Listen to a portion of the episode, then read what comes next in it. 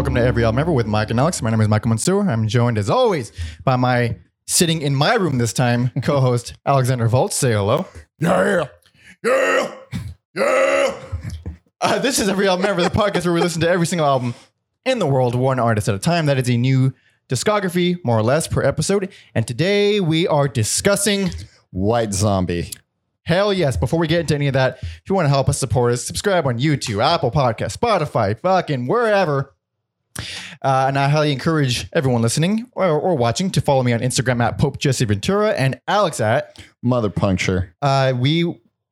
Well, now every week we post uh, who we're currently covering, so you can send email, send your picks for best and worst, and general thoughts uh, to be read on the episode. So do that. Uh, you could also uh, email suggestions for artists if you'd like us to cover. If you're into that, you can do all that. Send everything you want to everyalbumever at gmail.com. Uh, there should be, along with every single episode that we've done, which is a lot now. We've done a lot of a lot of episodes. Uh, be a po- uh, uh, sorry, a playlist on White Zombie. There should be a link in the description of wherever you're listening or watching. You know, we pick out our, fa- our favorite songs of every artist we listen to. There's 15,000 songs, and it's good. It's a good time. It's fun. You can also follow Alex directly on Spotify if you want to just skip the episode and get updates on uh, whenever we post those. But also, might as well just tackle it, get it, get it out of the way first. We, if you're watching the video, we are in a new studio, quote unquote. this is my house. This is my place now. Uh, I insisted that Alex come here for the first time because, well, we have a slightly more permanent setup. I stream, you know, on weekdays with, with another buddy of ours, uh, and it saves me a little bit of the hassle of yeah, this- lugging mixers and stuff. This easier when my when my ankle's better and I can drive and be pretty easy. Hell yeah. Uh, my TV is not as big as Alex's. It looks kind of fucking weird on camera, honestly. Like it's big enough when you're sitting right up in front of it because it's, it's on a desk, you know. Uh, it is not big though. It is kind of distracting, but whatever, you know. We work with what we got. God damn it. Yeah. Uh, White Zombie. White Zombie. I have a little bit of history with this band. Very bad, ugly history with this band. Okay. What is your history with this with this band, Alex? So I think my history was like anyone else's, you know, getting into heavy metal and they uh, you know, got the the few big songs and uh Rob Zombie go on to have like a big solo career. Mm-hmm. but even as a uh, a teenager, I I felt like a completionist, and I was like, these album, these two albums are available, but when I go on the internet, I see there's all these these other things no Oh. one's talking about. A lot of things no one talks about. and to the point, I don't even think they were on like Napster or LimeWire or whatever I was using at the time. Mhm. So I shelled out forty doll hairs. Whoa, that's that's big bucks for a kid. for the Soul Crusher cassette. Cassette, god damn, dude. And I was just like, how is this the same band? And uh, it was pretty like pretty jarring. Yeah. For sure. And uh, good times. I a few years ago I tried to turn it into Amoeba because I'm like, when am I gonna listen to Mhm. Soul Crusher? Uh, I went to turn it in and the dude was like, these were actually just re-released on Oh. vinyl. Oh, bummer. He's like, if you had come in here like six months, a year ago, we would Oh. have given you like premier really? coin for this tape. But uh, so that was funny. And then through a little bit of a spoiler, doing this, I ended up buying those reissues Really? on vinyl. That, that was pretty recent, right? It was like, I don't know if it's 2008 or 2016. I- 16. 16, Uh, the it came from New York. Uh, all their early stuff. Uh, That's right. it- it's pretty expensive secondhand. And then ironically, through Amoeba, had it at an affordable price. I'm a little tight on cash, but I was like, I got to pull the trigger on Uh-huh. it, have it all come full circle. Dude, that is that is fucking the universe doing its work. Yeah. Goddamn. Instead of Amoeba giving me money, I gave Amoeba money. Uh, Well, I I've given them. well, yeah. Someone's kid has gone through college with the amount of money I've spent If- at Amoeba If you were raised in LA and you're a or music person, San Francisco Bay Area. that's right, Oakland. California. Yeah. uh, in your music head, Amoeba has taken so much of your fucking money, so Yes. much. Uh, White Zombie, uh, it's such a weird thing because oddly enough, I'm far more familiar with the early stuff than the later stuff. Okay. Like I grew up with the with the stuff that no one talks about or no one knows about, like the noisier stuff. Uh, I thought because of your lack of, I don't know if it was a lack of enthusiasm. I thought maybe you didn't know what you were uh, going to get into. I absolutely Okay, knew. I, okay. from the get go, absolutely knew. Uh, the reason why it's a it's a rough kind of history for me is because my brother, who I've mentioned in the past a few times, is schizoaffective. He was a heavy drug addict, super abusive, Mm-hmm. crazy, chaotic.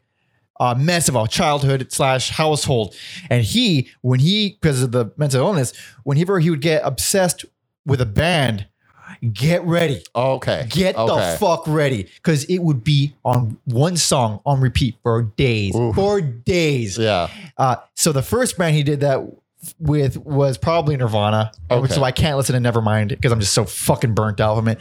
And then he did it with Alice in Chains. Mhm. Then he found White Zombie. He found White Zombie. Damn. And good God, man, he would play the same fucking few songs to the point where I, if I had to hear Thunder Kiss 65 one more time, I was gonna punch someone in the fucking face. uh, and at some point, my other brother Robert, who guest on our Captain Beefheart episode, episode 10, about 10 years ago, that's when we did that episode. Uh, he's like, you know, White Zombie did crazier shit, right? Yeah. and then he somehow got a hold of some stuff and then i would hear that on repeat but it was less so on repeat Mhm. my i guess my crazy brother did not take to it as much thank christ Yeah. because i'm able to appreciate it more now but you know years pass i'm an adult now uh, I can listen to Alice in Chains without any biases. Mhm. I can, and I was like excited to listen to White Zombie without, you know what? Put all that shit behind. I want to hear it as a band. I want to hear it as an start. adult Yeah. and I was able to do that. I'm able to hear it as a fucking a fresh band. Uh, I think I'm gonna have some hot takes, but I'm excited. I had a lot of fun. This was an easy one. Yeah. Like this was not a. They have like eight releases total, and, some of those are really short. But Yeah. And then, as you say, a little inside baseball, we were supposed to do Butthole Surfers, and I knew about their noisy history, but I feel like it's better this way because now I have like the pop industrial buffer. Because if we had done Butthole Surfers into White Zombie, uh that would have been exhausting. really, I think it would have been exhausting because it would have been unrelenting, as we'll talk about on Yeah. these earlier albums. And now I have the nice buffer of songs like Thunder Kiss and Yeah. More Human Than Human between. all right, we'll get there. yeah, I have those as a nice buffer between noise and more noise. Uh-huh. And uh, yeah, All right, good so stuff. I'm glad it worked out this way. uh, White Zombie. For, for, so most people know they know the two hits, the two big hit. There's like Well- one other hit, but like the main ones, Thunder Kiss 65 and More Human Than Human. You they're on every every Uh, radical type movie soundtrack there really is. It's either that or Dragula. I mean, what? Uh, that's Rob Zombie though, right? Yeah, yeah. Uh, But yeah, if you're making an action movie, late 90s, early 2000s, those are your choices for songs to use in trailer. Uh, Nothing else. nothing else. Uh, but they did a lot. I would say they did more, way more of their the stuff they're not known the for. The noise stuff. the noise is, stuff is there's a lot of it. Yeah. Uh, so altogether, they have. Okay, so this is a bit of a messy episode. Four official albums and two EPs, or three EPs. Okay, I'm getting all mixed up. Four official albums, but we're going to be covering the four albums, one remix album, two EPs, and one single. Our first remix album. First remix album. Uh, so the first EP was released in 1985. The last album was released after they broke up uh, in 19. Wait, no, they broke up in 98, right? They broke. Sorry, that's at the end of my notes. Yeah, 98. Uh, last time was released in 1996. Uh, so I guess we'll jump into it. Uh, the first two releases they're they're listed separately on streaming, but we're gonna be covering them in one because they're so fucking short. Yep. It's the God of Gods on Voodoo Moon EP and the Slaughter the Gray EP. The first one released in 1985, second one 1986, and I guess let's start. Do you have? Oh, music? sorry. Sorry. You got I, spoiled, Alex. You got I spoiled. Get, I forgot that's my job. Okay. Boom.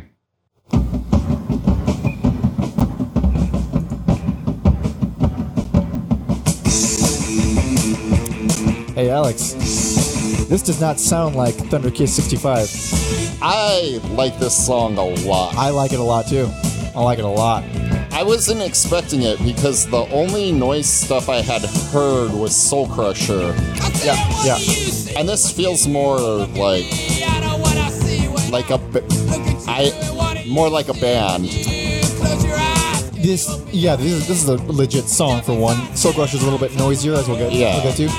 I, when I put this on, I couldn't believe how much I remembered this song. Really? I was like, holy shit, yeah, I haven't heard this in years. I remember this song. It's a good song. It's a great song. The only thing is like the production sucks because It's bad. um I was watching watching Rob Zombie interviews and he was talking about like he's like now now everybody is in the know you can do stuff in your bedroom but he's like before most bands were like just put me in front of a microphone and you trusted the producer Yeah. so he's No like more of that. Yeah, Thank Christ. He's like, that's why most of our albums sound like garbage. We had like no, No idea. say? Yeah, well, he's like, we just had no idea. But uh, production aside, I think that is a really good song. It's a great song. Uh, and this whole so there's a little bit of a let's just first cover the distinctions between the first EP and the first single. So the last like Pig Heaven is uh the, the tracks Pig Heaven and Slaughter the Gray. Mhm. Gods and Voodoo Moon is uh Gentleman Junkie, which is that song. Uh King of Souls, Tales from the Scarecrow Man, and Cat's Eye Resurrection, I believe. Yes. So altogether, you're looking at 19 minutes or something, or eight, 18 minutes. It's very short, very fucking short. Real enjoyable. I like it a lot. It's I could like this is just I can't recommend this, but it's so fucking good. I love this. I would recommend it to like heavy music fans, not Noise people. it- it- People Yeah. noise rock. Um, but I feel like even this is a better intro than some of the other stuff that they would uh would do in their early career. So I it kind of is. The the problem I think is on the the EP, the first four tracks. Uh that drummer is ass. Ivan De DePrume. No, no, no, no. That's the guy who came after. Oh, okay. the first okay. guy, I'm gonna look it up look up his name right now. Yeah, Uh, they also they have a rotating door of members. The only consistent ones are Mr. Rob Zombie Yep. and Sean, Uh Sean Yseult. Sean Yseult. Yeah. who were dating when they formed the band. That's right. The original drummer, the drummer on the on the Gods on Voodoo Moon is Peter Landau, and Okay. he blows. Sorry, Peter, you suck. But like, I got no beef with you, Peter. it's bad. It sounds so fucking bad, and it's like specifically bad on uh Tales from the Scarecrow Man, which That- I like. Like, it's really? That's ru- that's my least favorite song on this. I don't I don't blame you. It's rough, but it, like it just kind of works with me. I'm, I'm Mhm. really into this. No, like not only do I not only do I love noise rock, but I've never been put off by really messy, really badly produced noise rock. So there's really nothing I can't grab onto here. Yeah. I think Cat's Eyes Resurrection is the better noise track. I thought that was weaker, but I still like it. Again, still like it. And then uh King King of Souls is the most like metal riff on the Put on a little bit of that. on the uh EP. Oh yeah, That one, that part. Yeah, oh, that's that- great riff. That's at home with any metal band in the 80s. Yeah. Or any metal band that's not like hair and uh, glam. Um,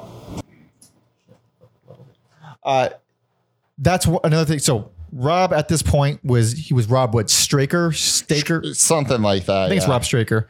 Uh, before he decided to go with Zombie, neither neither are his real name. What's his fucking name? Rob Johnson. uh, Uh, I think it's it's Cummings. Uh, yeah, Rob Cummings or Robert Cummings, Robert Cummings. which he will never ever go by uh, because Zombie's much cooler. Yes. But at this point in his career, he had a real annoying voice. It's it's a little more yeah, na- yeah, It's a little nasalier.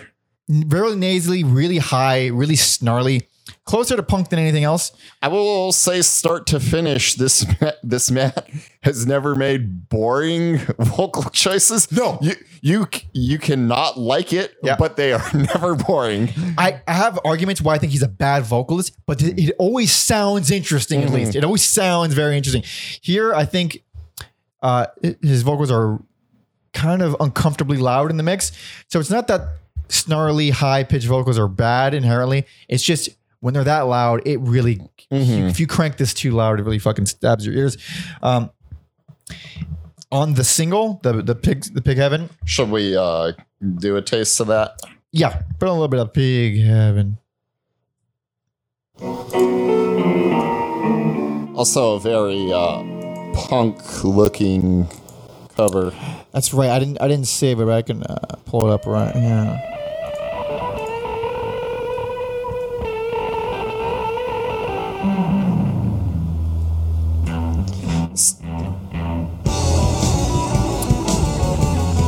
That's it. That's uh, what's his fucking name?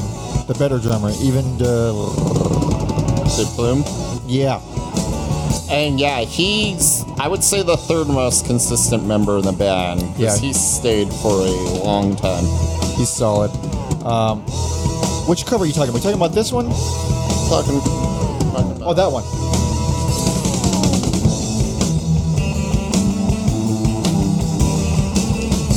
That if you could see that on the fucking um on the video.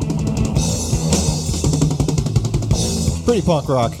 Yeah, but this again more more metal sounding. Yeah.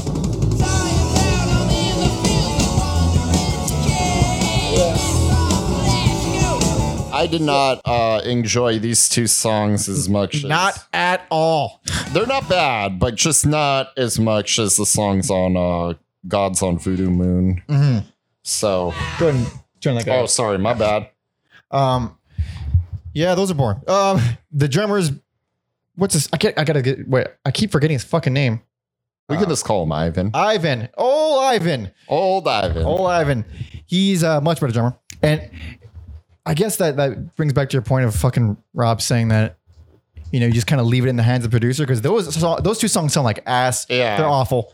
Uh, his voice is even higher and even snarlier, but it's just mixed a little bit better, Mhm. uh, so you don't notice it as much. Everything else sounds you know demo quality, really bad.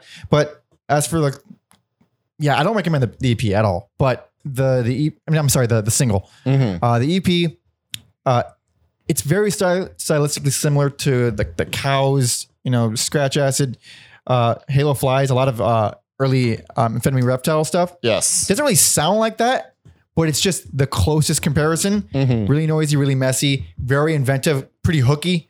Uh, solid, not at all what you. If you're going, if you're coming here for fucking more human than human, no, You're- I'm sorry. Yeah, you have a rude awakening for, like we said, most of their most of their career. Yeah, yeah. It, takes a while for them to get there. Uh, but like for like, I don't know, casual listeners, it's not gonna do it for you. I love it. I think yeah, it's great. I think if uh, I'll talk about some other bands we've covered on the podcast with the next uh, EP, Mm-hmm. and I think if you enjoyed those, uh, definitely check out this earlier stuff. Hell yes. So let us move on to 1987. This is a the second EP, but it's long, 30 minutes. It's a it's a album length EP pretty much. this is 1987 Psycho Head Blowout.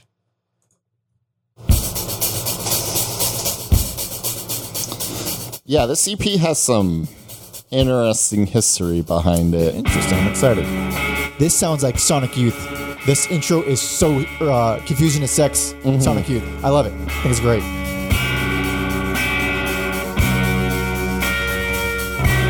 I think as we get on, yeah, there's some some uh, sludge metal too going on in the song. Absolutely. This song takes a fucking turn. I got hit with a wave of nostalgia when I first put it on. Yeah, God, it's this so fucking bad. this is like a Melvin song. yeah, it's fucking love this. Cause yeah, early Melvins, Buzz kind of sings like this. production is still rough, but it, it's far more fitting. Really Yeah. echoey, really kind of menacing sounding. And these drum lines are so creative.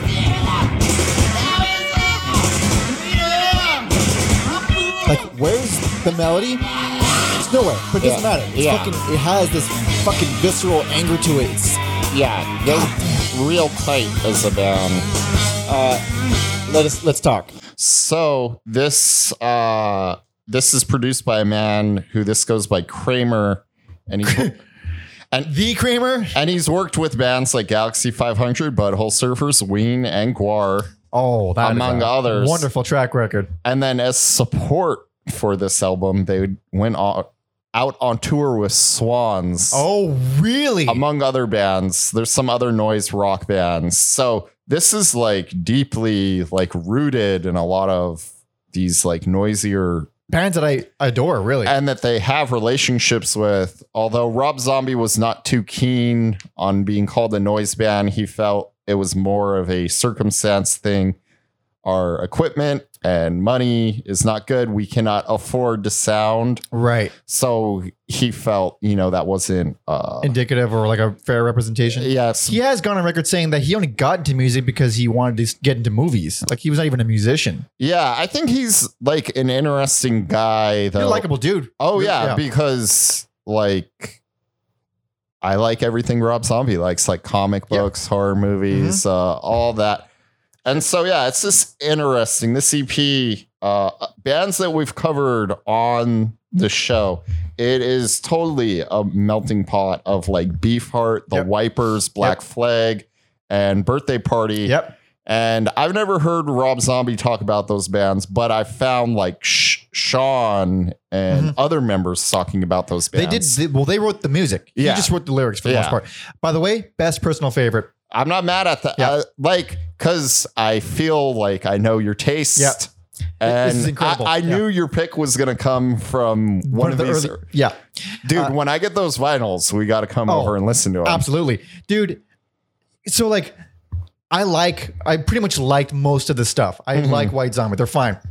This is the one where I was like, oh, I get, I'm getting goosebumps. This Yeah. is ex- right up my alley with the noise stuff. The writing is so fucking creative, and it's not just like uh, good riffs. Like the riffs are like okay. It's just the weird presentation of them. Like, um, so one example is that uh, the song Memphis, which I think has like the most annoying main riff. Mhm. Where like, if I'm gonna not like any, any song on here, it's gonna be the song. But then that fucking breakdown, it comes on at uh, a minute and two seconds. Minute, two seconds. Let me Uh, pull that up. This just in crazy, unexpected breakdown turns a song that I thought I was gonna not like into something I love. Here we go.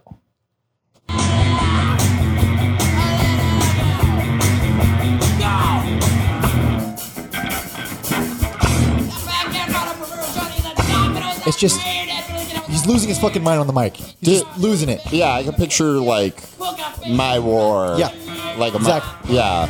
And this riff right here, it's just complete, completely bananas. It's great. Love It's it. So good. I I think like the one of the maybe not the noisiest song, but when uh Fast Jungle came on, I Oh, was, yeah. I was getting Beefheart flashbacks during that. I love that song so much. Uh I think Gun Crazy Uh-huh. is a good example of when his shrieking and yelling can be Dude. real interesting. I, I noted his yaz on that song are fucking hilarious. Put I, yeah, I have a, a time mark for that one. And also, uh, you brought up Nirvana earlier. Yeah. Cobain was a huge. Him and Iggy Pop Yeah. loved early White Zombie. Yeah, I remember reading that. So let's see. All right, here.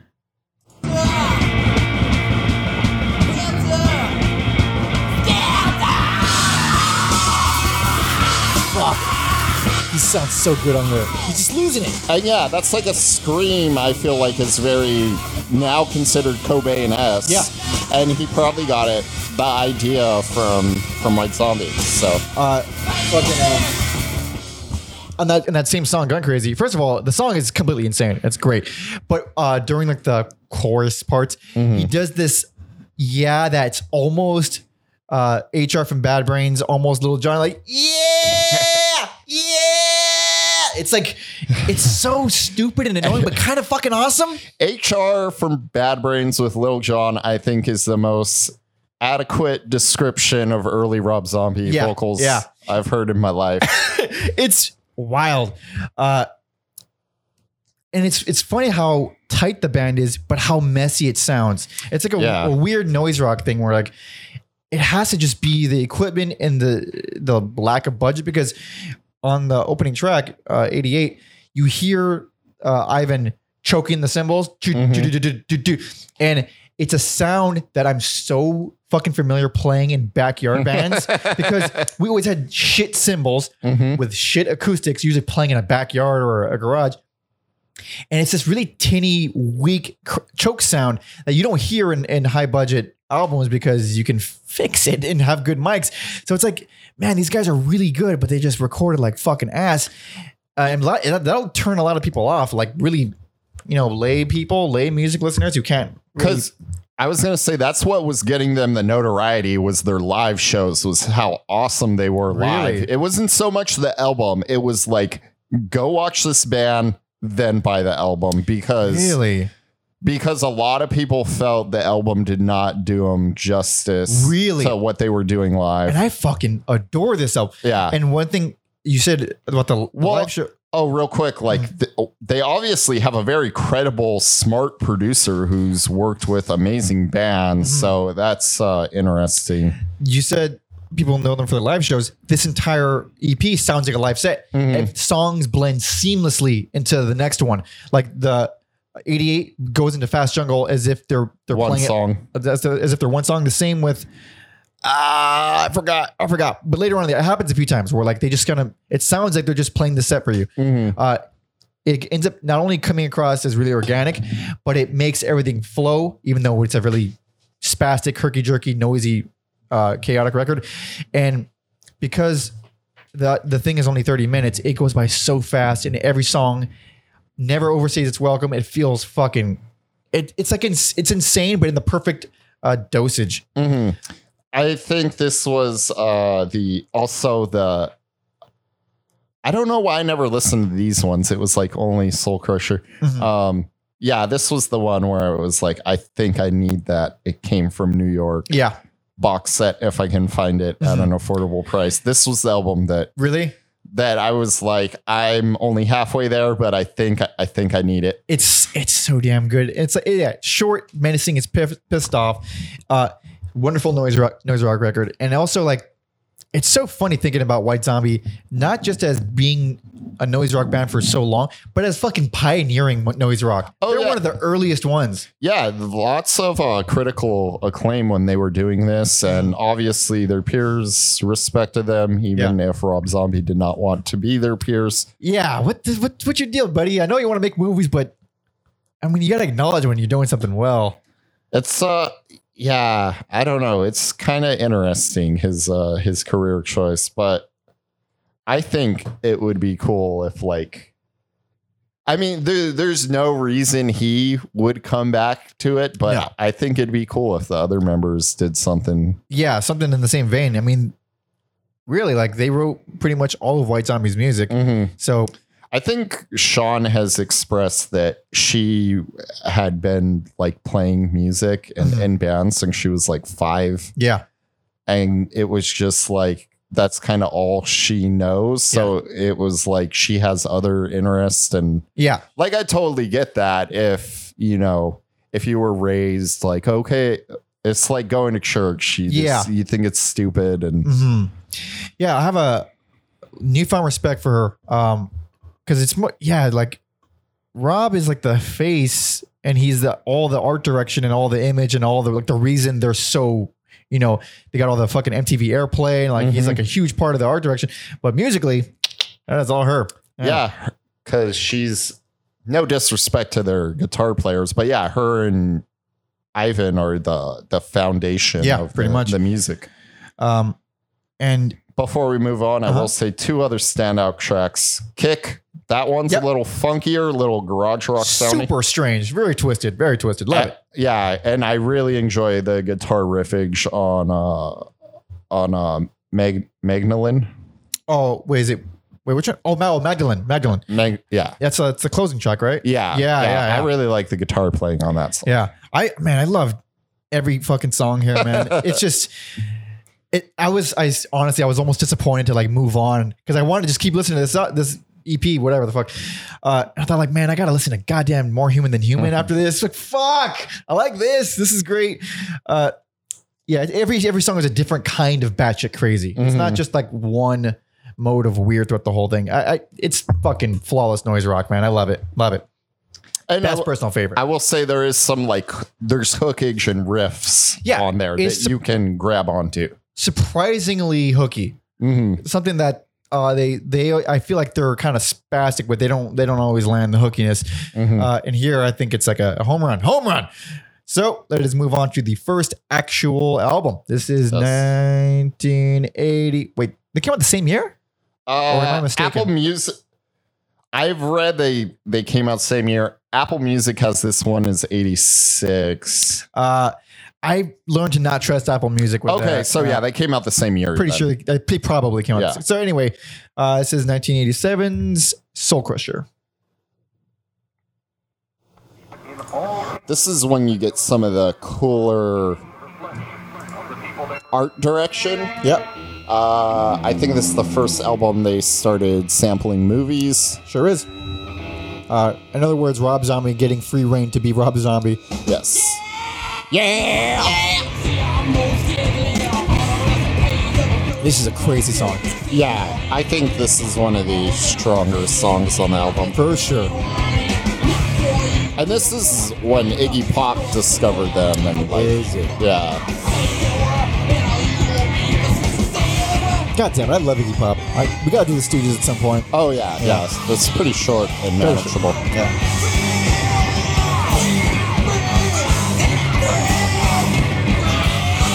So if anyone listening, for, for anyone listening, they're still crazy. Yes, still crazy. I would say this is like peak crazy too. This is peak crazy. There's less hooks. Uh, there's nothing catchy about this album. Nothing catchy about It- this album. it's unrelenting. This album is unrelenting indeed. I'm gonna give this one least favorite. Des- Least favorite. despite Turn that guy off. oh yeah, sorry. Despite my uh my long history with the uh Interesting. You know, in in all fairness, I was expecting to really like this one, and I did not. Not that I would say it's fine. It's a good album, but It's- it's not for me. I just think it's it's too unrelenting for me. Um Yeah, yeah. if there wasn't something else involved, uh, they would get a different accolade Right. too. But um, yeah, since we're doing the whole thing, um, we talked about his vocals a little bit. Yeah. I think here is probably like the most diverse they are. I was gonna say this is probably my favorite vocal performance Yeah. by Rob Zombie on Yeah. this album, and this is this is including all of his everything, like everything. I love the way he sounds in here. He's completely unhinged. He's not quite as nasally and ear piercing. Mhm. Uh, he's not doing just yet, but you could tell he's leaning in the direction of more guttural stuff. Yeah, when you know what's coming, you can you can Connect hear the it. Yeah, yeah. Uh, I would say very few, I- aside from the opening track, uh, Rat Mouth and Shock of Hate. Uh, I do like uh, Truck on Fire and Diamond Ass. However, however, those are barely like because I barely like those. Most songs in here have like a couple things that I really like, and then eventually it's just oh, it's just surrounded by Mhm. fucking not horse shit, but like complete complete chaos, nothing to grab onto, nothing hooky. Even those songs aren't really hooky. Yeah. They're just kind of sonically uh driving. Mhm. Kind of in the way they arrange stuff in a really menacing, angry, uh kind of uh I don't want to say experimental, but the way the last EP had this these weird breakdowns out of nowhere that, that are really fascinating. It has a lot of that, but with no hooks. Yeah, it's it is a, a wall of noise on here. I think this uh the opening track and then the other song I genuinely like is uh Drowning the Colossus. I had a feeling you would. Yeah. It is pure sludge. It's creepy. I think because when I heard this, I wasn't like into sludge metal, stoner metal. Mhm. And then like around 1920, not the year nine. Uh, when I was like Back in 19, 1920. yeah, Yeah. when I was 19, 20 years old, that's when I like started getting into the. uh, So I kind of feel like that kind of ha- made me have the the new appreciation Mhm. for this stuff. Drowning the Colossus, uh, I felt like it was just way too long, dragged a lot Mhm. for me, but it has some really creepy moments. And that main riff is like, that is real sludgy. That is real, uh, real off putting. Real I love it. It's, a good riff. It's uh, it's their version of uh the Melvins Boris. I think Oh, that's Boris. Boris is, flawless. for, yeah. For those who don't know, it's a epic sludge eight minute.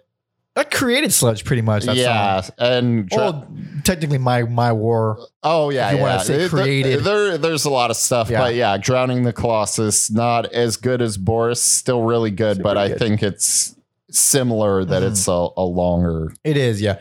Uh, so a good example of what I feel this whole album is is Skin because it's like it's so hard to follow and kind of like forgettable in a lot of sections, but then it has this one part like so uh, a minute 56 of Man, fifty six. Okay. It's like it's why couldn't the whole song be that good?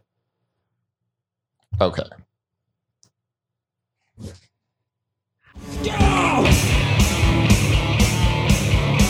Like it's twisted, it's gross, it's Mhm. sludgy. But yeah, I agree with you. There's a lot that's uh, hard to grasp onto and gets kind of Yeah. lost in each other because of all the noise. And then it it goes back Some good drumming.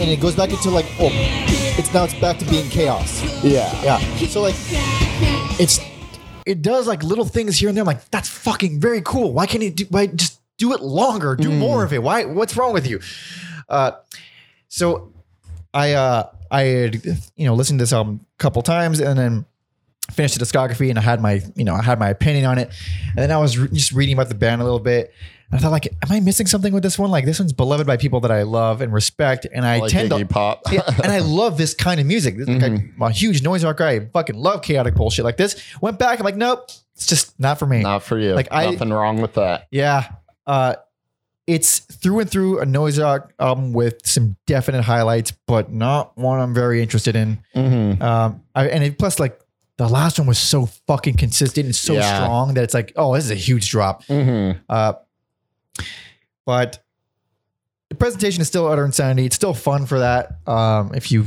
like wild shit, I still think it's better than a lot of the stuff they're known for. I, I don't hate the stuff they're known for, but I think it, I just appreciate the impre- uh, unpredictability of it so much. Sure. So that's why I didn't give it any kind of negative accolades or whatever. Mhm. But uh, I say this is so it's your least favorite, Least favorite. and I say let us let us move on yes. to the second album, and this is where things start to get a little start to shake things up a little bit. Yes. Not quite as uh alty. This is 1989's Make Them Die Slowly.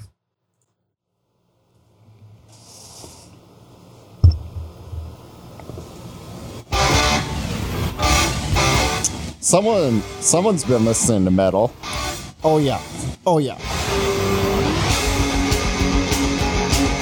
Holy shit. That is thrash. That's just thrash metal. And yeah, Rob would uh, find his his more traditional vocals. As you'll hear in a moment.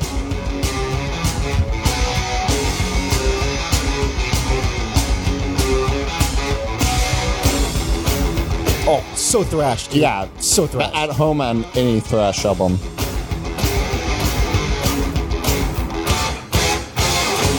It's still a cool song.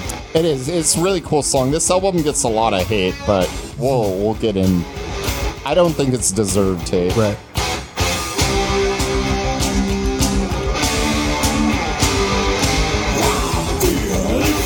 A little deeper.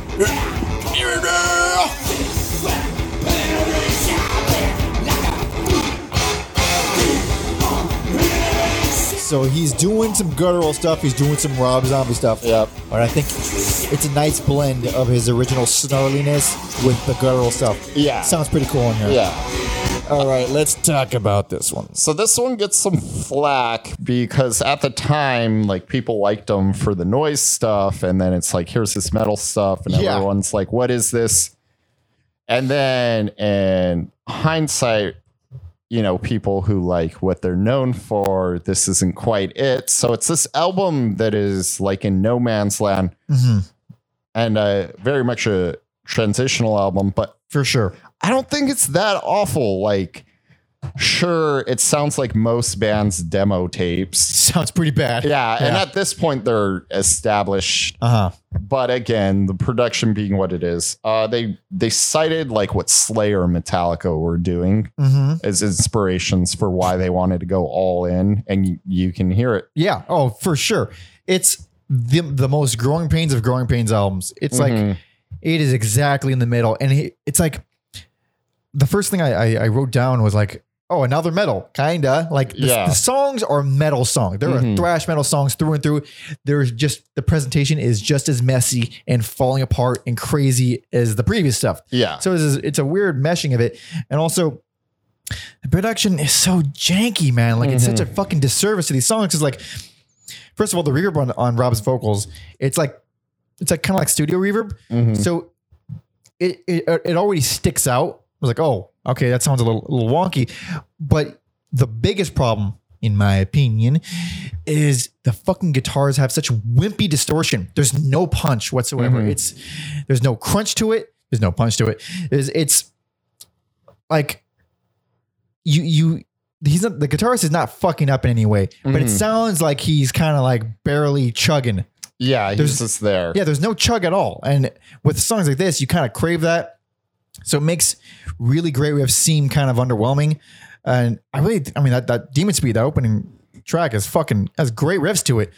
Uh, however, uh, one compliment I will give uh, Disaster Blaster is fucking so cool. I didn't write that. I'm going to come back to that one. You need to put that song on right now, Alex. That song, uh, before you put it on, I don't know if it, if this happened to you uh, or anyone else, but it seemed to like. So Demon Speed is the first track, and then then Disaster Blaster comes on, and it just all of a sudden is way louder. okay. I don't know if that's a mastering job or if it's maybe it was something with my issue, but whatever. Either way.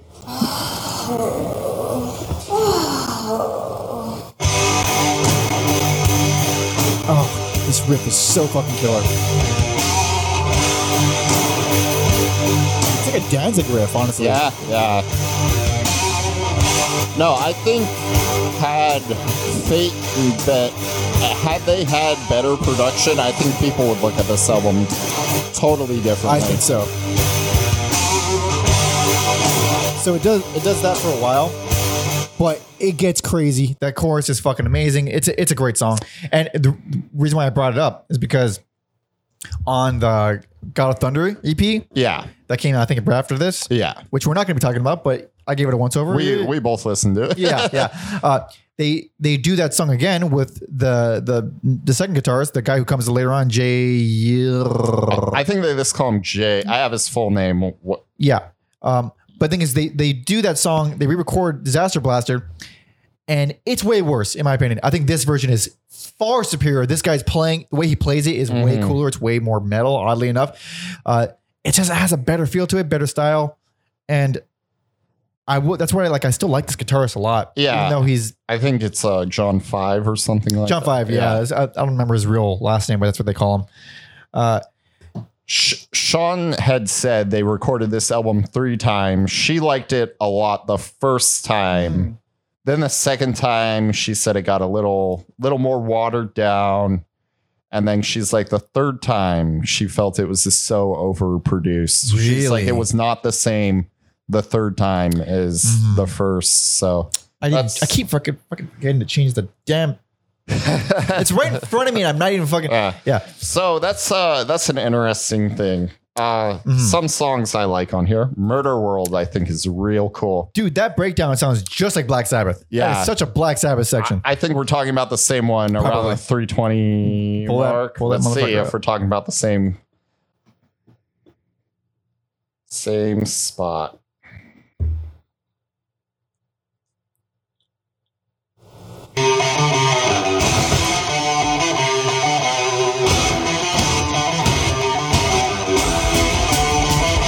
Owen Okay, Wilson. yeah, this is more thrash. This is way more thrashy, yeah. Still really cool part. Really, It- yeah. really good song. Oh, this is so thrash. Lo- yeah, it's Great. great. It's making me want to listen to old thrash bands again. Like, Yeah. It's been so long.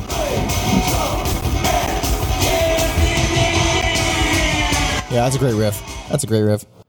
Um, And then I think, uh okay, Acid Flesh. oh, dude. They're what I'm gonna pull out. You're gonna be like, is Owen Wilson on the track? No, that's this Rob Zombie. Wow, wow. down. Yeah, I think, okay.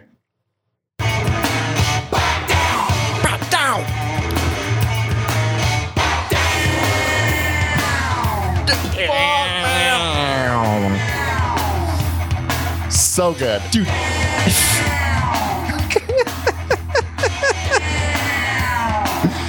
I'm so glad you pulled it up Yeah. because I pulled something up too. Yeah, So you you you compared that to Owen Wilson. yeah. You know what I thought of? What? Have you ever seen uh Orgasmo by uh Oh, Matt it's Parker? been a long time. uh, Uh, Trey so- Parker, Matt Stone? Yeah, I know what you're talking about. I'm just gonna say no though because I don't remember anything from it. It's the guys who it's the South Park guys. It's uh, the first movie, no, the second movie or something like that. Mhm. Uh, and there's I've never seen it, but I do know this. There's a song in there about being a man, and the first thing I thought was like, this sounds like Rob Zombie on that song sounds like a fucking South Park character. It's that word. Now you're a man. Right here. A Right- man. right Yeah. here, buddy.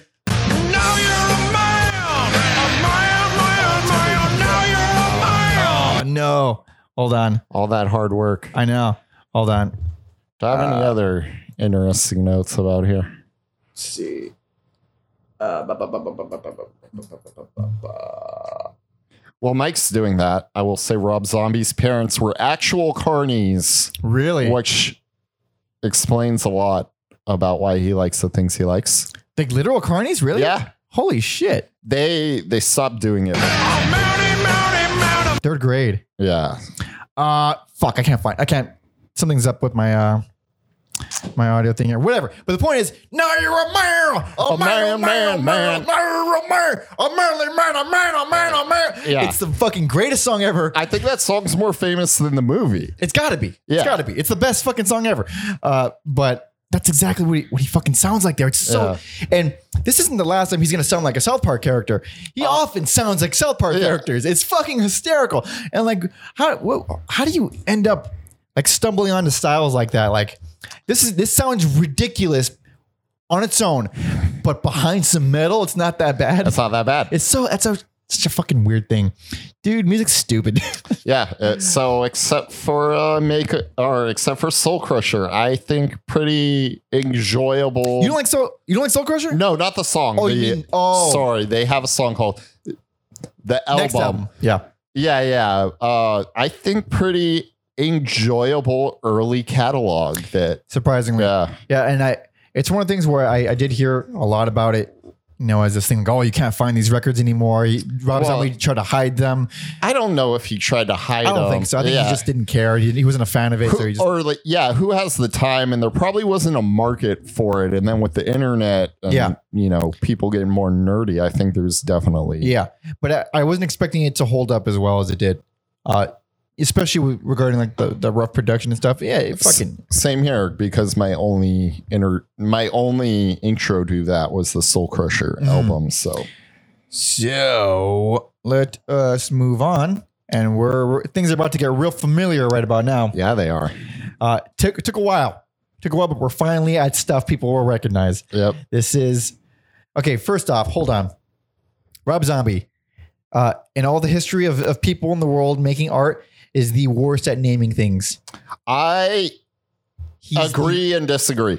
It's it's like uh it's kind of like free reign. Like no one no one said no. and it's not just, but the, also if you look at his, some of it, his most recent solo album, Oh yeah, yeah. That album title has a million words in it. so does a White Zombie album. Yeah. the, it, the man can't name to save his fucking life, but this is La Sexorcisto Devil Music Volume 1 from 1992. Yeah, they could have just called it. La, Anything else? La Sec, Sexor, Sexorcisto? Yeah, they could have just called it that. Because there was never going to be a Volume 2. No! No! Or at least call your next album. Yeah. More, uh, movie stuff, movie samples. Yes. Snippets. And, and this would be the last album with Ian. Or Ivan, sorry. Ivan. yeah. Hurry the fuck up, Rob. I, sh- I should have time stamped it. I'm But rusty. it's also what it's a good representation of the album too. There's a lot of movie shit in here. And this is when uh, J- Jay Yo- Younger, you Yuger, Uh, look that up. This is when he joins the band. Right. Technically on the, the EP before this one, Yeah. but this is far better representation. Mm-hmm.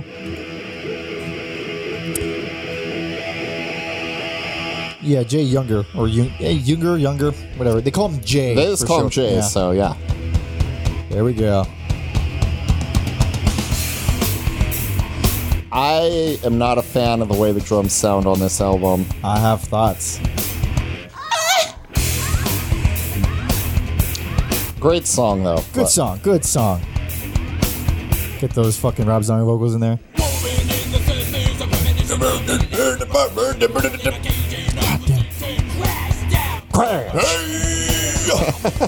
Fuck, dude. Okay, we've all heard that song, right? I'm pretty sure everybody in the world's heard that song. Planet Motherfucker. Planet Motherfucker. It's a hit for a reason, man. That shit's good. That's a good song. So uh, that's you know cleaner production, Yep. groovier. Obviously, uh, they heard Pantera Oh yeah. and said, "Let's throw some uh, let's throw some industrial stuff in there," and they uh, created a winning formula. Y- yes. Winning formula that I think they didn't stick to for very long. Because this, I was expecting the remaining of, remainder of the discography to sound like this. And it, this is kind of the only album that's, especially production wise. So I, this, I think this and the next one are kind of like. I think it's night and day. I think it's night and day. Really, Yeah. really. I think they're completely different albums because first of all, uh, so the the the elephant in the room for this album is the production. It's produced like Evil Empire from Rage. Oh, okay, yeah. So it's uh there's Probably the same year.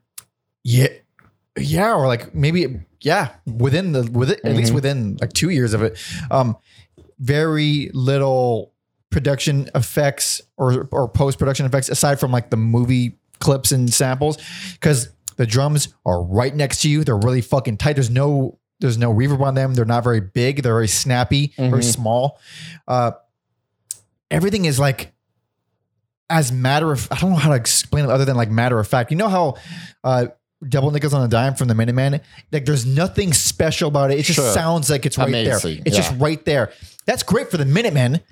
They're But- not heavy. Yeah, but in a band like this, when you're upping the production and all that stuff, Yeah, there's a there's there's no punch to it. There's no heaviness. There's no like crunch or ch- I keep using those words, crunch and chuggy.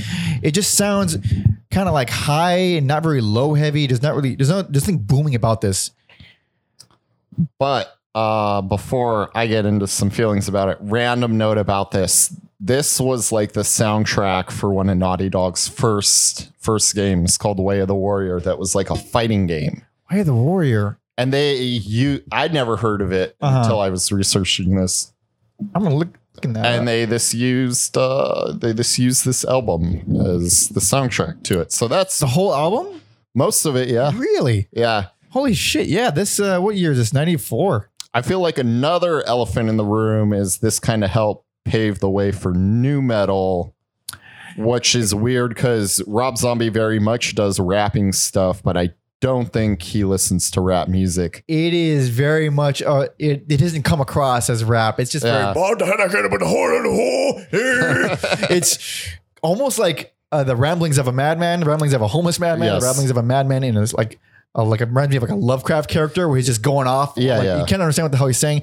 Uh, and, And- he's full. His guttural shit is full on here. Mhm. Uh, it's kind of like a. It's almost like this is where I, I felt like he was a bad vocalist because it's not that he doesn't sound fun. It certainly sounds fun. Uh, I'm I can't even fucking find it on my my notes here. Uh, bu- bu- bu- bu- bu- bu- bu- bu- bu- bu-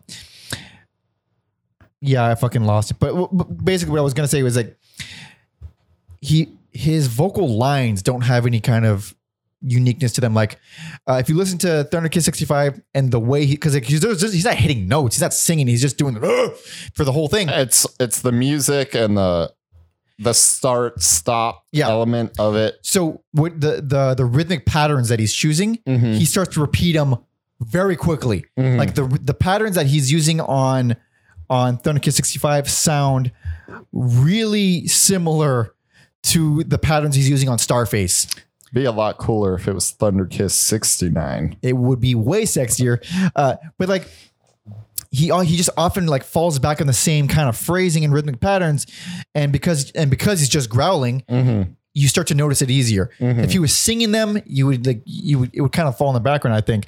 Uh, so it's it, everything here. First of all, it's a long fucking album. Sure is. So so the things that that that start to repeat really seem like they start to Stand out. repeat. Yeah.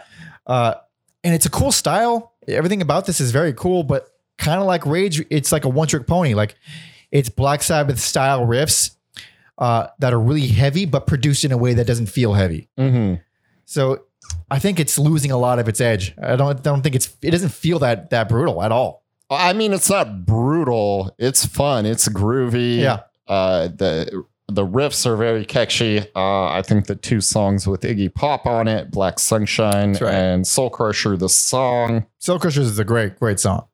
Yeah. Uh, Soul Crusher in particular, very, very thrash. Yeah, it sounds like it should have been on the last album. Yeah. Um, I Am Legend is interesting because it sounds like you're going to get a ballad and then you're Oh, this yeah. greeted with a, The same a, shit. a Rob Zombie. Yeah. Dude, that intro is fucking great. It's Yeah. uh White Zombie never never did melodic. They No, never no. did melodic. But right there I was like, if they could, if they tried, that's a great intro. Mhm. And then uh, Grindhouse is a song where the t- the toms on the drum and specifically sound worse. Really? You think so? Yeah. I did, I did not catch that. There's some. I'm gonna play a, a bit of Grindhouse because there's some cool guitar riffs on there too.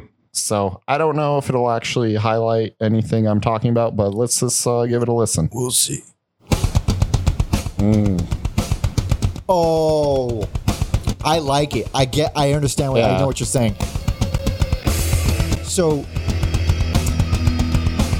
okay, uh, that's a that's a very deliberate choice. Okay, Uh, I, I like that Tom sound a lot. So what that is, I feel like we might have talked about this in other bands. and we sure have, and that Uh. is Captain Beefheart. That is uh what did you how, you you gave it a you refer to it as something specific. Was it like pillow toms or Yeah, like something like that. Pillowcase. They're toms, like like- real muffled. really muffled. They're I'm assuming you like the more echoey, boomier tom yes. sounds. Yeah. Yes. So that is that tom sound I think is perfect for like noise rock, perfect for punk. Mhm. It's great. It doesn't ring because it doesn't ring. Uh, or like when things are are faster, you don't want them to ring as much because then everything kind of muddies together and, and bleeds together. When it's something slow and heavy and and fucking You sludgy, that. you want that boom. You want Mhm. that ring. Here, that's what I'm saying. The, the production is it's a it's great production. Performances are fucking stellar. It's not good production for this band. Like this is a band you want to be really fucking heavy and you want to feel every hit. That's like the story of their whole career. I feel like Mhm. they're this bad production uh, until the end. I think. Um, Kind- I, I don't I don't agree with that. well, well, we'll get into it, but uh, yeah, my last uh, last thought. Uh, Warp Asylum is uh, one of the few songs that's more focused on being slow and heavy Mhm. rather than groovy. It's trying to be an epic song. I'm not quite sure if it works, Mhm. but uh, I appreciate the effort. Also, I'm going to. Okay, no, they weren't working. Uh, I was like, were they working with Terry Date yet? They were not. So uh, Okay. Um I, but so from like a more objective standpoint, this album clearly didn't fucking make us like diehard fans. It's not a diehard fan album. but it, I It's well, a good album though. It's like objectively pretty solid. also like at the time like the thing that made it was beavis and butthead beavis and butthead could make your band That's right. and that's what that's what did it for white zombie That is right. Uh, they have like a few kind of like I don't want to say essential songs, but songs that weren't on albums that I think like should have been. Uh, oh that were like on soundtracks and soundtracks stuff okay. like written for soundtracks. Yeah. And they did it a lot. I mean, obviously Rob Zombie's a huge movie guy, so Mhm. like, it's, it makes perfect sense that they did that. But like, I feel like some of those songs could have made albums better f- to me if they just put them on. I could see on. that. Yeah. Uh, but this one, it's it's a good album. I think it's too long for what it's doing. It's, it's very much the one the Mhm. one mode the whole way through. Very really reminds me of Rage Against the Machine, and Mhm. I, I didn't like them for the same reason I didn't like this album, but. Uh, if you like Thunder Kiss 65, you'll probably enjoy this album. Maybe just skip around. It's it's a good skip around album. It's not a good sit down and listen to the whole 50 fucking minutes of it. yeah i mean i'm i'm gonna i think it's a good album It's a good album, It- yeah. it's not perfect but uh i think it's you know a a landmark album of the time Uh, For sure. I don't I didn't find very many low points. I didn't find Mm. myself like fuck this song or nothing like that. Uh, solid and uh, very man, I man, I saw this fucking album cover so much It- growing up. it's a cool album It's a great cover, yeah. Uh, but now this is the last uh well last Official. official Yeah. album of theirs. Uh this is all right. Well, okay. So oh, first of all, have fun with this one. fuck Rob Zombie and his stupid fucking titles. This is Astro Creep 2000, but the the the full title because he's an asshole is Astro Creep 2000 Songs of Love, Destruction and Other Synthetic Delusions of the Electric Head 1995. Perhaps you This had better start from the beginning. is how you open a fucking album. I agree. Perhaps you had better start from the beginning. Perhaps you had better start from the beginning. Perhaps you had better start from the beginning. A lot of build up. A lot of build up. It's totally worth it. Yeah.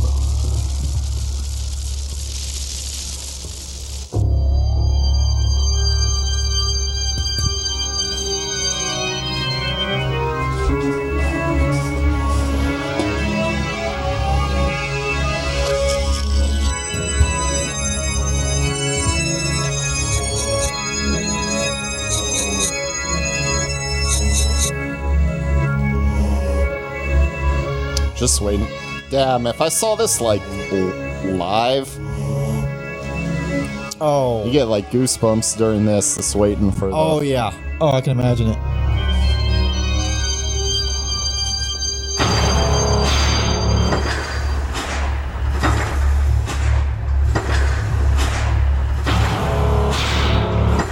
I don't remember it being this long for some reason, but, Neither do I.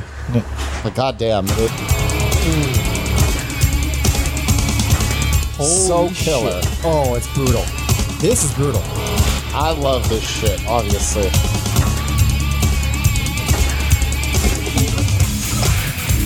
Oh. Oh boy. the drums sound better. Everything sounds so fucking crisp.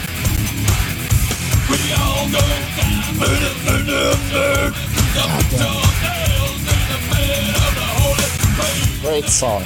Yeah.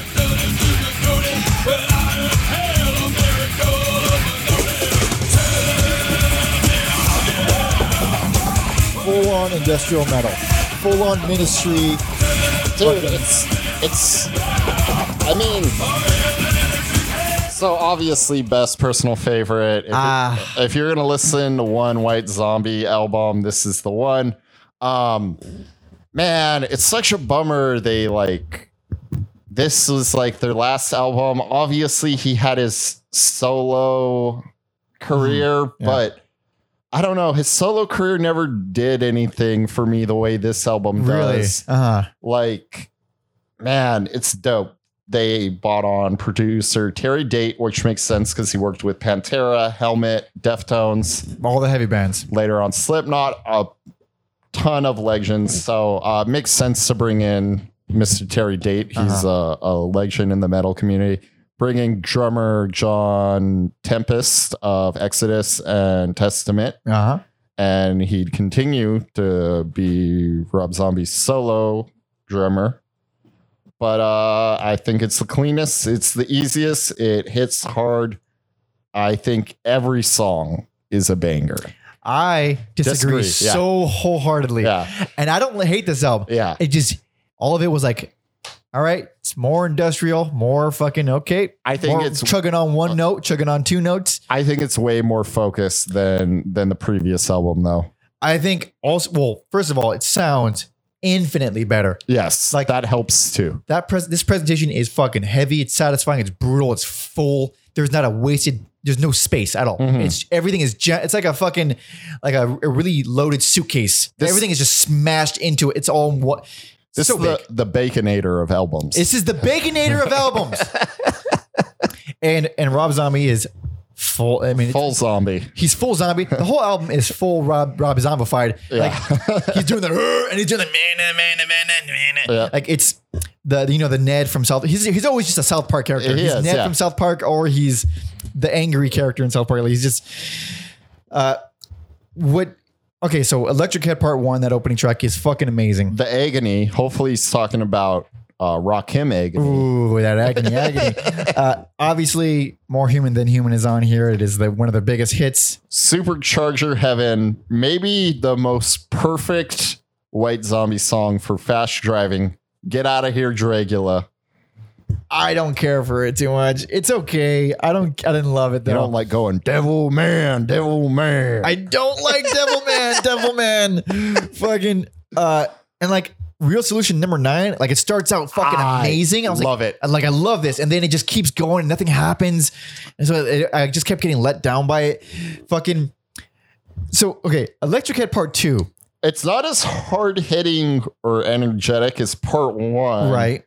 But I think it's still solid. I needed you to put that on because that song is vampire nightclub fuck music Hell yeah, it is. That's Rob Zombie's career from Ex- here on out. from here on out. I just said up yours, baby. I mean, it's not like it's not like Blade nightclub. No, no, it's far more disco-y than that, or funky than that.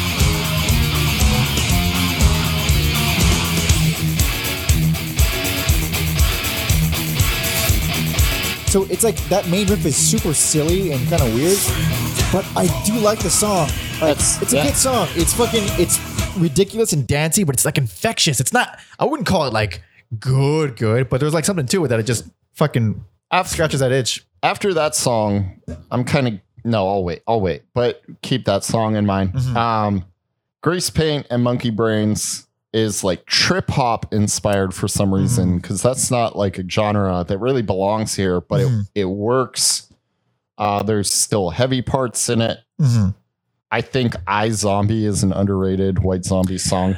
Uh, I didn't hate that one. It's a pretty good song. Yeah. It's it's rocking. Uh, for some reason, More Human Than Human is inspired by Blade Runner. I cannot think of two Oh, more yeah. tonally different, Oh yeah, dude. That's when you think of Blade Runner, you think of fucking synthwave, slow, yeah. methodical plotting. fucking John Carpenter, bu- bu- bu- like just something more synthy. And that song is just sleaze in a can. That's what more human than human is. Yeah. And I fucking love that song. Like I've loved that song since I was a kid. That- Yeah. That's a great song. It, it- it's like it's great. Yeah, it's it's so there's a fucking reason. nineties. yeah, though. there's it's a like reason that song was a hit. ev- it's it's still everywhere. It's Yeah. still the most nineties song ever.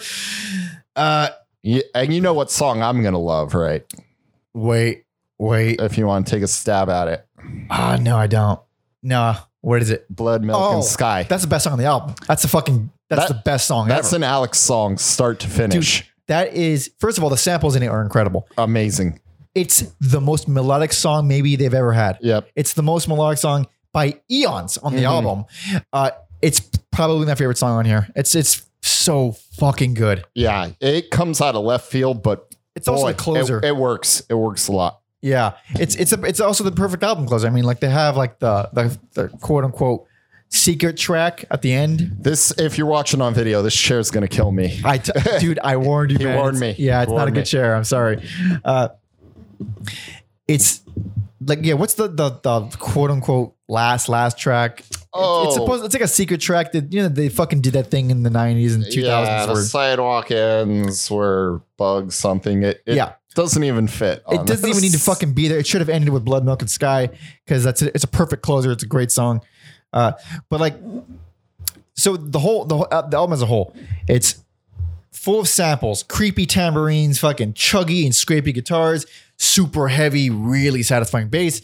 It's it, it sounds incredible. It's mm-hmm. the songs I have the problem with. It's like problems with the song. Oh yeah, that's right. You don't like what?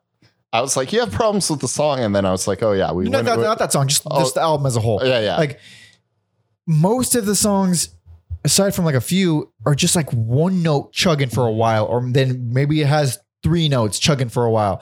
It's just how much is too much chug? How much are when are you going to be done with the chug for one Aga- album? Again, uh, the nu metal couldn't exist uh, oh yeah, without this is right around the time. the chug. yeah, this is right around the time nu metal started manifesting. too. Started. Yeah, up. yeah, Korn was already around for like a maybe a year after uh by the time this came out. And uh so like conceptually and as a unit, I totally get this being beloved and Mm-hmm. get it get it like holding up and influencing all kinds of shit. When I break it down and listen to it like note not note for note, but you know, I'm trying to like analyze it. I'm like, there's not a whole lot to grab onto writing wise. There's no writing on here. It's mostly presentation, sampling, uh, good, production. It feels great. It feels awesome. I I have a little bit of history with this album actually when I was younger. Uh, like I was, I don't want to use the word coerced, but kind of coerced into buying this album by my brother.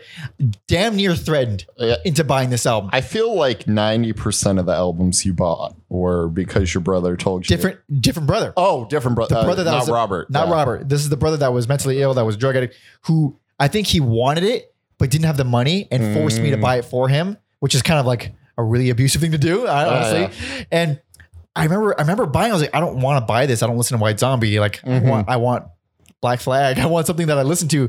Uh, and he got, you know, he just did whatever he did and it was really uncomfortable. So I bought the fucking thing. I don't think I listened to it one. Maybe listened to it one time. Mhm. So I might as well have come in fresh. Like I, and I wonder, like, if I really listened to it when I was younger, would I would I have a different thoughts about it than I do now? You might But have had more negative feelings. I might have had more negative feelings, or I might have been way more into industrial growing up. Maybe. You never know. But like, I do like that it's short. It's not short, but you know, compared to the last album, it's way shorter. Uh, it has a. It definitely has a. Uh, what's the fucking word? Um, it has uh, not a concept. It knows what it's doing. Yes. Like Rob ex- knew exactly what he wanted for an album. He did all the art direction. He knew. Like, if you look at the the video for More Human Than Human, it's a great video. It's way more put like like Thunder Kiss is just them fucking around in a with. desert or something. yeah. yeah. Th- that is far more like what you would see in his horror movies that he he would do not long from now. the label put some money behind it this time. Rob Zombie with a budget. This is what he wants to do. This Yes. album is this is full on.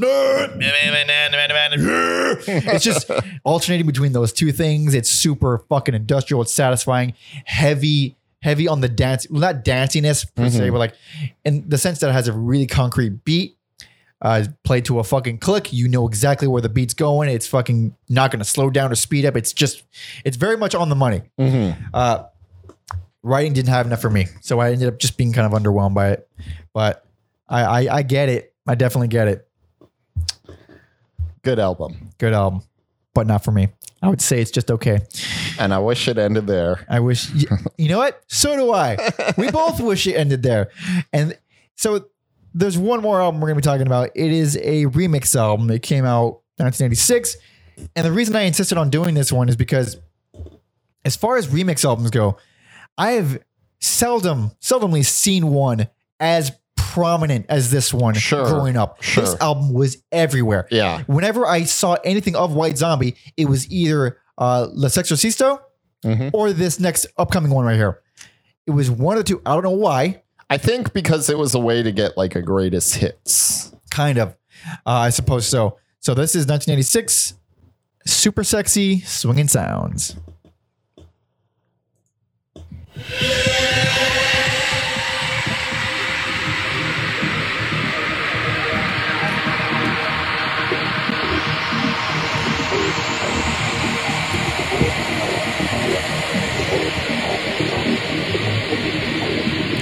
So, for anyone who does not know, this album is the, the remixes of the entire last album, uh, minus "Creature of the Wheel." It's the only song from the last album that's not on this one, I believe. All remixed by different, various producers. This, yeah, and names that may not seem recognizable at first, but I got history about them. Uh-huh. Uh, I like the way this started off, but then I feel like this turns into. This turns into the original song. This one, this because this is a this version of Electric Head, uh, Electric Head Part Two, which is the fucking the super disco-y, funky, dancey one. And I thought this was like, I think I might like this one better than the original. But then when I listened to it a second time, I thought it's a different song. Mm-hmm. It might as well be a different song Yeah. This is probably one of the stronger. for sure. So it's just the original track, but remixed to high hell. Like Yeah. this is this is a movie trailer song now. Yes.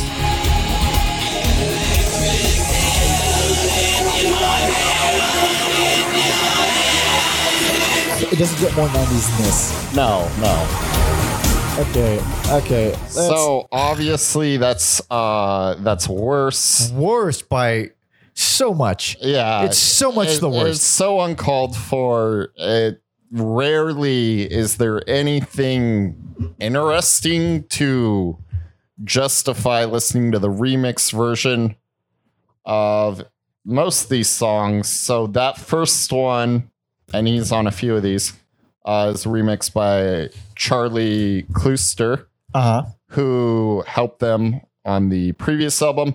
But I think the reason that sounds like a movie thing is because he would go on. He was in Nine Inch Nails. He Oh. worked with Killing Joke, Oh, really? and he'd go on to compose film and TV. Uh-huh. Like, uh, probably the biggest thing he did was American Horror Story. So I think that's why you get that very Oh, cinematic. shit. yeah, it sound yeah, for sure. It sounds like uh well, there's a lot of comparisons I, can make to 90s and movies, but the most glaring and hilarious is where is it? Uh this version of Electric Head Part 1. you want me to throw that on? I want you to put on 2 minutes 40 seconds because it's fucking the Mortal Kombat song again. I wrote that down. The, the Holy shit, dude. 240. Yeah.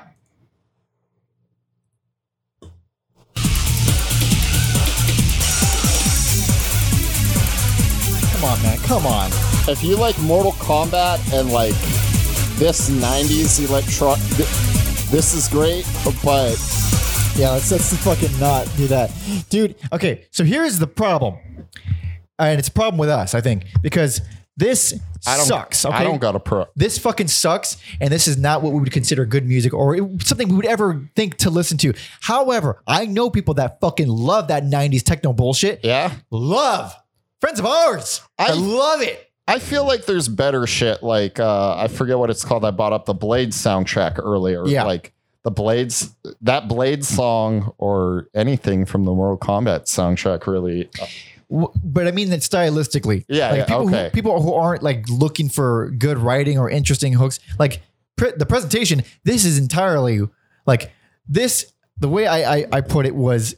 Get crazy high and dance to this. Don't sit and take notes about Mm-hmm. it. You're not going to get anything from taking notes. Like I wrote down notes, but they mean nothing. This fucking sucks. This is just all industrial techno 90s fucking like knockoff prodigy stuff. Yeah. Or yeah, it's something like a Prodigy or Crystal Method is better than this. Yeah. Um, I think the most disappointing thing on here is there's songs, two songs remixed by the Dust Brothers, Oh. who listeners will remember from uh, Beastie Boys, uh, Paul's Boutique. Shit, that was them. That was That's them. right. And they did the Fight Club soundtrack. Episode 34, Beastie Boys. Oh no. So I was like, bare minimum, they like those two songs will will come through for me, but they didn't. Wait, so they did Electric Head Part One, right? Uh, Let me pull. Let me pull it up. I thought they only did one song. No, they did Grease, Paint, and Um, Monkey Brains, which. Uh, Holy shit, dude! I was excited for it, but it's disappointing. Dude, I, I can't believe I didn't put this together. So Grease Paint and Monkey Brains, you said it's by the Dust Brothers who did uh, Beastie Boys Paul's, Yeah. Paul's Boutique. That song uses the same sample as they used on High Plains Drifter on Paul's Boutique. Not, not, sup- yeah, not surprising because the, they have so many samples. It makes sense to go back. It's Um, a, it's a weird moaning sample. I looked it up. It's fucking uh, by the Fat Fatback Band. Yep. It's like some funk uh, disco band. That's a big sampling band. Um, and then we were talking about um, I forget, and even though I told listeners to remember, we were talking about some song that was kind of disco-y. Uh huh. So it makes sense. Like, yeah, they should totally cover I'm Your Boogeyman. Because that's gonna Oh. sound great, right? It does not. I think it's kind of boring. Well, There are like crazy samples and a lot of things going on on Right. that song. I just think it's it's kind of boring. So they cover "I'm Your Boogeyman" on on this one, but this is the remixed version of their cover. Even their The their actual cover, the original cover, I, I- think is better than this one. I think that was the problem. I don't like the remix version or their. Their cover is not great. It's I think it's a lot better than this one. Mhm. It's still stupid. It's still stupid, Yeah, but this one is really bad. It it's like the only thing I would I would say is like good about it is like oh it's a novelty thing where you, you know they're covering I'm Your Boogeyman, but like even then it's still just a worse. Everything on here is a worse version of something that was pretty good, or in my case something that was I was lukewarm about. Mm, I think El Phantasmo fares a little better Uh, bu- bu- bu- bu- bu- than the rest. remind me. So I'm gonna pull that up. But even then, that's not saying much. Mm. Oh. Yeah, that, that hard stop where it drops to zero, the Yeah. levels, that is such a fucking industrial thing that, Yeah. like, uh, I've rarely heard instances where it didn't hurt my ears. Like, it, it feels weird. So yeah, I think uh, this one fares a little better. Yeah. And then I think um, Blood Milk Sky, they just go full trip hop. It's full trip hop. There's no heaviness, which is okay. I mean, it's still a good song. so that that one i really i really wrote down it uh they can go fuck themselves for ruining that, that song because it's not even bad it's just a different it's just now a trip hop Yeah, song yeah. it's not that trip hop is bad but that song was so good for what it was I love me some trip hop. I trip hop is perfect study music for me. It's like Yeah. leave it on, and I'm not even gonna really pay attention to it. So the fact that they turned something so fucking melodic and awesome as Blood Milk and Sky into something that I can just put on the background, it's like you're just fucking neutered a great song. Uh, and the worst part is that's still one of the best songs on this album. Yeah. Like the fact that I was I was so angry that they neutered a great song, and it's still one of the best songs. Like that says a lot about how fucking boring this shit is. Like, god damn, I don't even know. Like uh, this version of uh, Real Solution Nine, it's just stupid espionage music. Like, fuck, man, it's exhausting. This is this one was exhausting. It's really uncalled It's for. long, and too. There's no, yeah, there's no reason to. Yeah, it's like a, a solid 50 minutes, but like, or maybe longer. Here's the thing. People, there's a lot of people, and I, I'm always surprised by how many fans there are of music that I hate. But like people who love that 90s shit, that fucking Mortal Kombat music, uh, stuff that I've heard and have wanted to vomit. Friends of mine are like, they, they get off on it. They fucking love it. Weird. Weird. So, what I'll say about this one, musically it blows. Okay, musically it blows. but if you want to pop a bunch of Molly and dance fuck to these songs, God bless you. That I- it'll work for that. I I think you're better off this original Astro Creep. that one, you got to be a vampire and also want to Molly dance fuck. I don't know. I think you still got to be a vampire for Probably, yeah. for this. Jesus Christ, it's fucking awful. God damn it. So worse. It's it's a very good God Almighty, this sucks. It's yeah, this is an obvious worst. Um, and it's like I'm not surprised that it's bad. I was expecting it to be less good. I thought sure. it'd be okay. I thought it'd be something. Yeah. Because I I've seen it so much growing up. That cover, that's this that marketing. fucking beautiful That's this- lady right there. That's this marketing. Brilliant marketing, dude. Also, the times were different. Sometimes you would just go in, you see an album cover, you're like, I don't have that, and you just get Uh, it. yeah, back in the day, that's how uh, bands would get known. They would they would get discovered by having a good album cover, especially in the punk days. Like Mm-hmm. anything, uh, or um, more accurately, the early days of metal. Mhm. That's what that's how metal got discovered. Not maybe I'm exaggerating, but but like. Uh, countless stories I've heard people like, yeah, I had no idea what this was, but I had cool album covers, so, so I bought it. Yep. And that was that was before we had the internet. That was before we had You fucking can listen to every that makes this podcast possible. Indeed, yes. Uh, yeah, before it was just like take a chance on a random album cover. Yep. Uh, and I would say that's not a bad cover to take a chance on, but you would lose that gamble because this album sucks. But They'd go unless you got more. They'd go on break up ninety eight. yeah, Uh, Tempesta would go on to play with the Cult and Helmet. I think that's pretty cool. not bad. Sean would go on to play with the Cramps, which is cool. That's like joining, you know, a band you idolized growing up. Oh, yeah. And then She started a few other bands, right? yeah, and then uh it's funny, her and Rob are like the opposites. Like they both have no interest in reuniting. Mhm. And w- like why why would they? Yeah. Uh Other than that, that sweet payday, which Oh, they, yeah. they they probably don't need, but that's the only reason. Really. Yeah. Um so yeah, Rob he doesn't talk to anyone except Yeah. for Tempesta. Mm-hmm. and this is where they're the opposite. She talks to everyone except to Rob. Yeah. So Yeah, I, I I read that and I thought like, I wonder. I mean, and, and I, I saw another quote from from Rob saying like, uh, he was, he was commenting on how the second anything remotely related to White Zombie comes out, they think there's a reunion and they run with it. And he's like, you know, people don't. The people just pick what they want. Like it doesn't matter if they they know they don't know shit about it. They Yeah. just they just pick what they want to hear.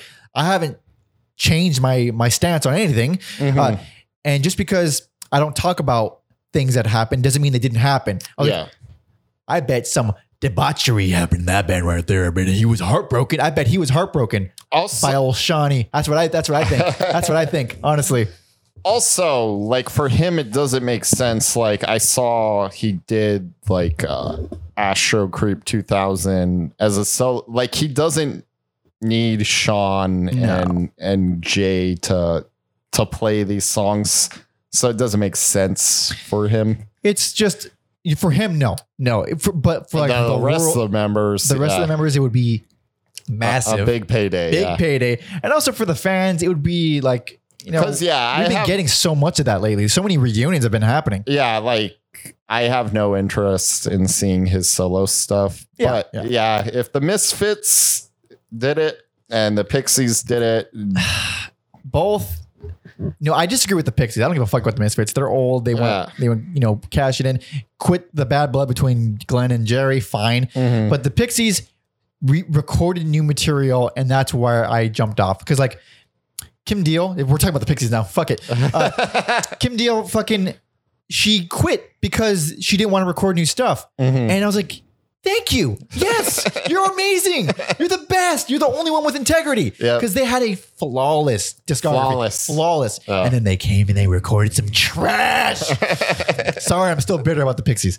But let us recap. so uh, for me, least favorite Soul Crusher, best personal favorite Astro Creep 2000, and worst uh, super sexy some super sexy swinging song sounds. Yeah. A lot of, a lot of alliteration in that Yes. one. It's shocking that Rob Zombie did that.